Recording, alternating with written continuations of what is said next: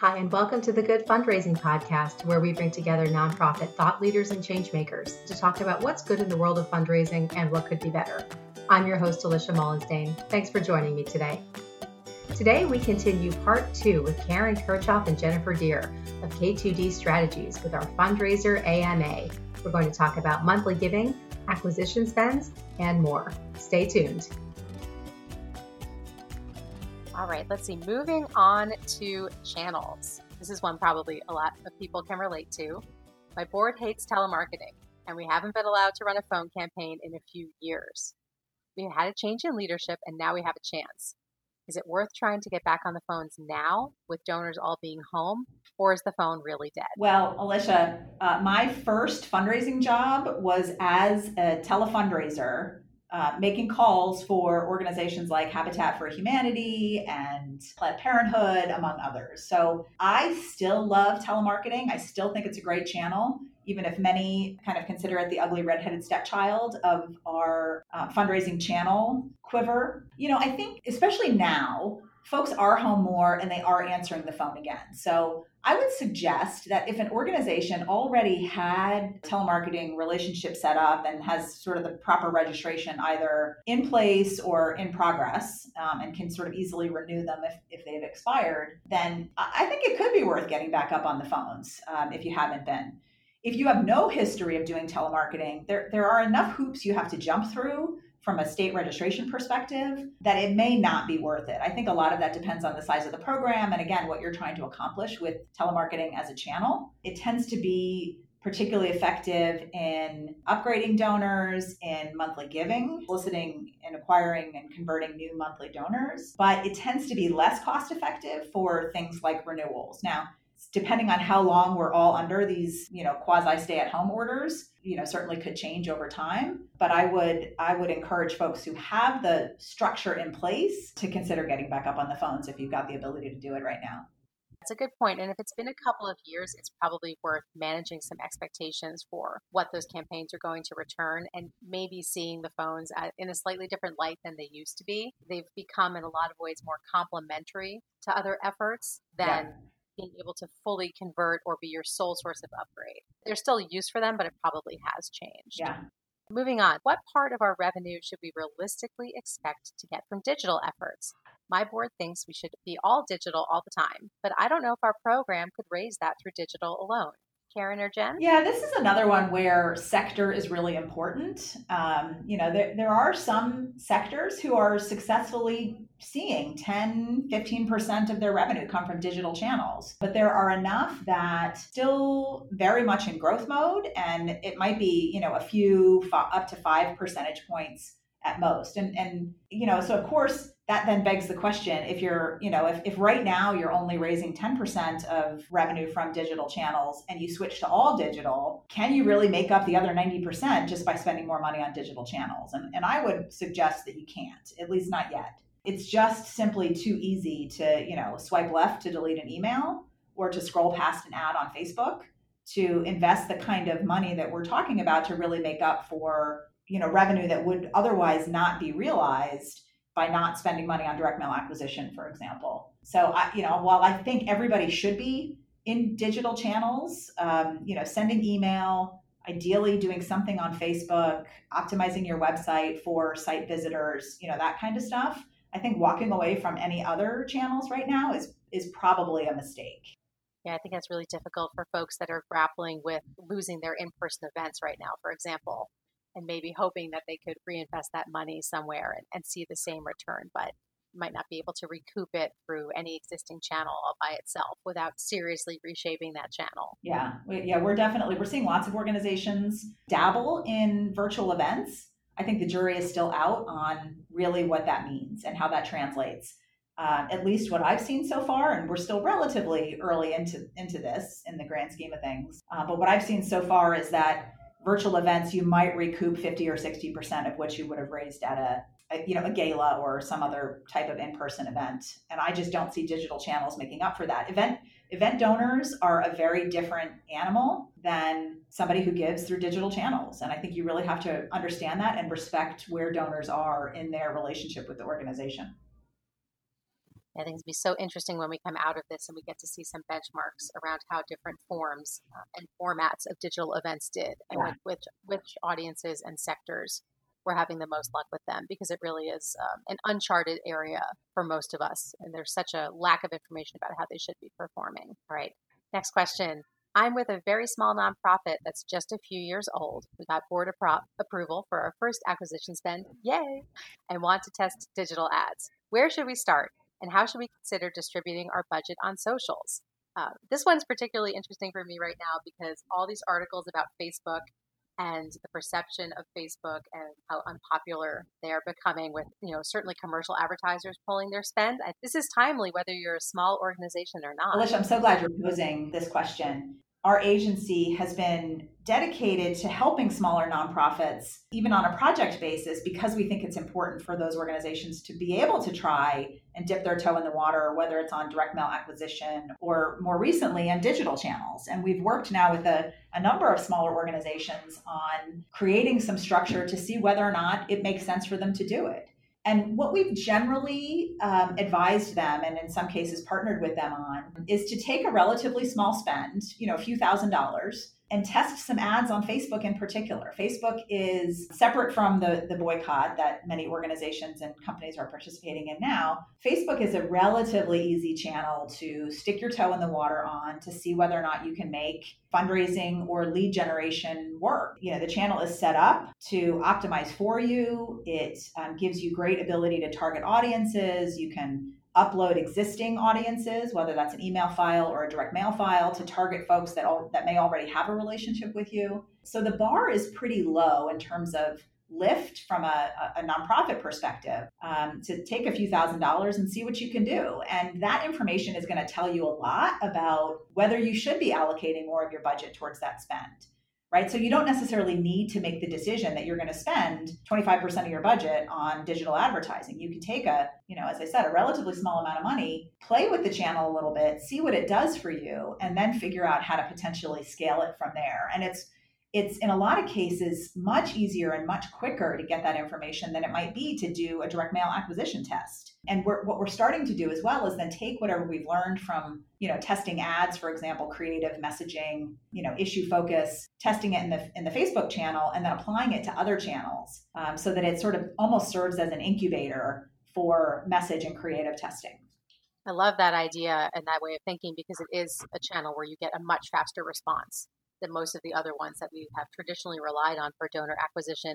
I guess the one thing I would add on that as a word of caution or a caveat is because it moves so quickly, once those donors come in, you have to already be prepared for what the next step is. Yes. And we don't have the luxury of time that we would with the mail or a longer type of tail campaign on this. Have everything ready from the get go about what that next communication is going to be, or it's a mad scramble. It's true. It's a great point. Jen, do you have anything to add on that? No, I appreciate that. No, I think Karen has said it all. All right, fantastic. Moving on to monthly.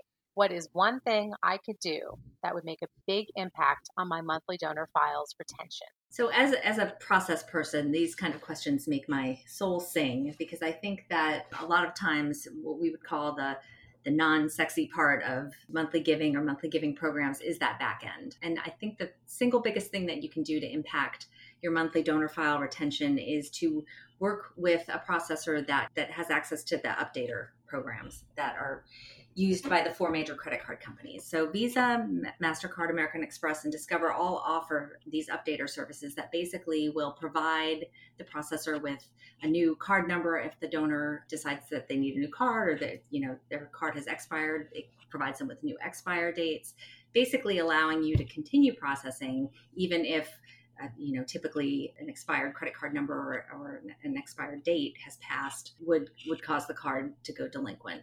So I think that that number one, we have seen such great success in that really inching up retention by you know five percent, ten percent, even more for some organizations. So that would be our our first bit of advice on that. I think also taking a look at those back end processes and making sure that you have a really good delinquent recapture plan. You actually have a plan, and this is where those business rules come into place.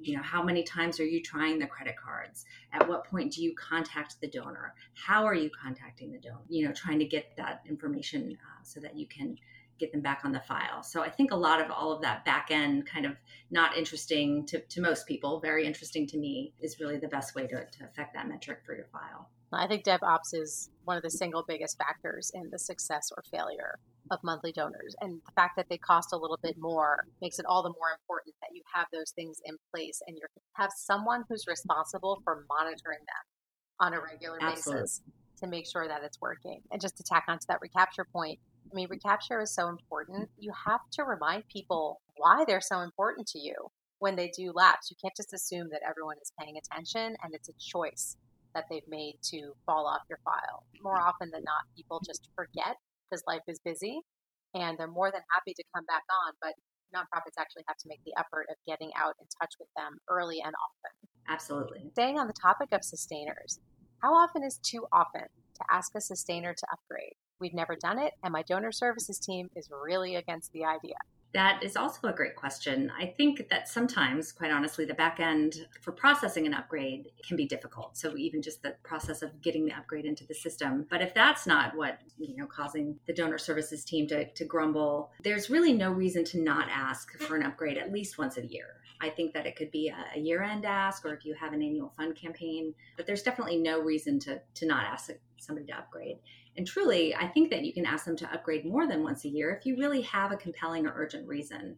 Uh, you know, something new that's come out, breaking news, things like that, that you can reach out to these donors and say, you are so valuable to us. We, we have this new challenge and we really need additional support. So I think if you're authentic in that way and you provide them with a really compelling reason, there's no reason not to ask. You know, on that breaking news subject, Jen, just to stick with that for a second, if you already have a monthly file and say now you're one of the organizations that's dealing with COVID, or would it be better to go out to those monthly donors with an upgrade ask or ask them for a one time gift? What do you think? Ooh, an either or. Um, yeah, that's a that's a difficult question to answer. Um, I think that, and Karen, I'll, I'll let you weigh in too. We can vote on this. I would rather ask for the one-time gift, if unless you're set up kind of for that upgrade ask. But in just kind of getting a, a quick influx of donations to really speak to the donor file, let them know what you're doing, that you're on the ground. That would probably be be the, the way I would go. But Karen, I don't know if you would. I love it when we disagree, Jen.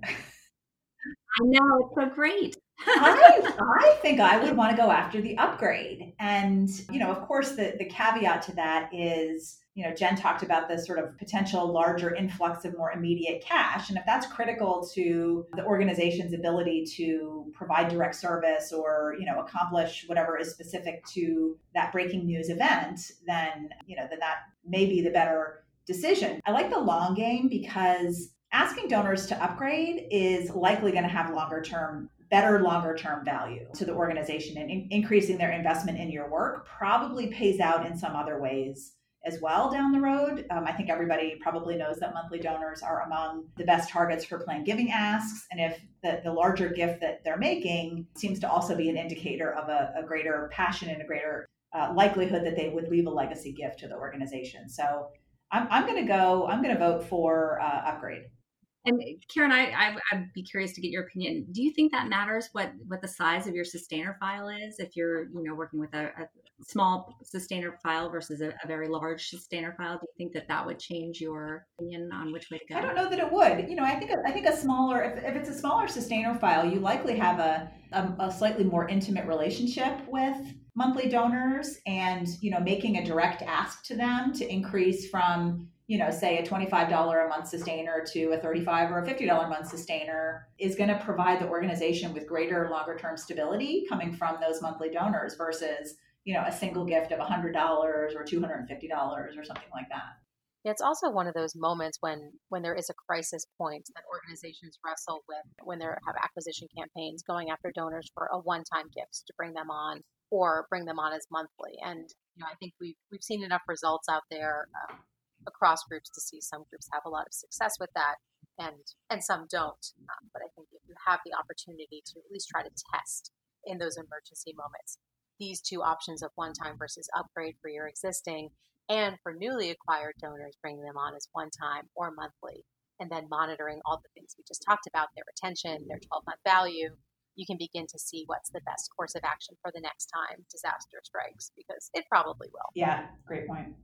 So, last question on sustainers Is it better to get more low dollar donors as sustainers and then upgrade them, or to get fewer higher dollar sustainers? That is a that's a great question. Um, I think that upgrading sustainers is a notoriously difficult task. So you, you can't go into trying to acquire low dollar sustainers thinking that you're you're going to eventually upgrade them to be higher higher dollar sustainers. But I think if you had to choose a path, getting more low low dollar sustainers because the response rate or the conversion rate for a lower dollar sustainer is certainly going to be higher than uh, a higher dollar sustainer, you can eventually increase the value of these donors by asking for additional gifts. And, and we definitely recommend that for sustainers and, and mid level, any of these high value programs, these donors that are really connected to your organization, that you do keep them in a somewhat traditional mail stream or communication stream and, and you keep talking to them. So there is an opportunity for these donors, these lower dollar sustainers, to give additional gifts throughout the year and, and thereby kind of improve their value dramatically. Uh, and of course, this you know highly engaged group of donors, this highly committed group of donors, is your best planned giving prospect. So having a larger pool of those donors can, can never. Great hurt. point on the planned giving potential for that audience. Karen, do you have anything to add on this one? No argument from me. Jen and I are in agreement. That's great. The one thing I'd add on it is, you know, when you're looking at sustainers, I think you definitely have to take channel into account and I think it's easy for us to lump sustainers into one big bucket and not look for those differences. But when you dig a little deeper and you start to look at the retention on sustainers, you might see big differences in pledge amount and retention depending on their channel. And so it's worth digging a little deeper on that to see if you need to make a different ask in a different channel because a $40 sustainer might be amazing coming from digital and they might have terrible retention if they came from your canvassing program. Yeah. So there's nuances within that too to take into, take into consideration once you have enough to really do a bit more of a diagnosis. Okay, final question for you both. I have a small file. What kind of segmentation can I do that will make an impact? we have seen a lot of really uh, innovative segmentation, if you will, uh, work across small and large files. And uh, and what we're what we've been doing is taking a look at groups of donors in a different way. Uh, traditionally, segmentation is going to be done by RFM, but I, we've been looking at donors and, and, classifying them in different groups. Things like appeal responsive versus renewal responsive, or digital only. Speaking to donors in that way, and uh, crafting their communication stream in that way. You know, are they premium donors? Are they match responsive? Have if they've given to calendars before in the in the past, mention that to them in their letter. Hey, we know you love the calendar, uh, but talking to your donors as though you know them in these kind of different innovative segments, we've seen a lot of real success in moving the needle on response rate and average gift. Karen, anything to add? Yeah, there's lots of these little data points in your file that that often can be you know helpful in really solidifying the relationship between the donor and the organization and i think just having a curious mind about that and poking around seeing what you know has somebody on an ask string on a reply device checked other and given you an other amount that person probably has a different level of passion for your organization than the person who, you know, generically chooses the first because that's what they've always done, right? So some of those little tidbits can be really impactful. And the key at the at the sort of front end, if you will, is to capture as much information as you can about your donors and then find the time or make the time to um, to do some of that investigation and really figure out how you can encourage those folks to strengthen their relationship with the, the organization and ultimately increase their the organization's share of wallet quote unquote from um, from that donor from that constituent. Thank you karen. Thank you jen so much for answering these questions. This was really fun our first time with two guests and i hope that we got to cover a lot of people's questions. Um, really hope that we get to do this again so thank you both so much. yeah, thanks for having us. Absolutely. Thank you Thanks again to Karen and Jen for joining me for our very first AMA. If you have an idea for the show, please drop me an email at hello at goodfundraising.net. If you enjoyed the episode today, consider subscribing on Apple Podcasts, Stitcher, or wherever you listen to podcasts. You can find show notes for this episode and all of our episodes at goodfundraising.net slash podcast. Thanks again for joining me today. Until next time, remember to be nice and do good.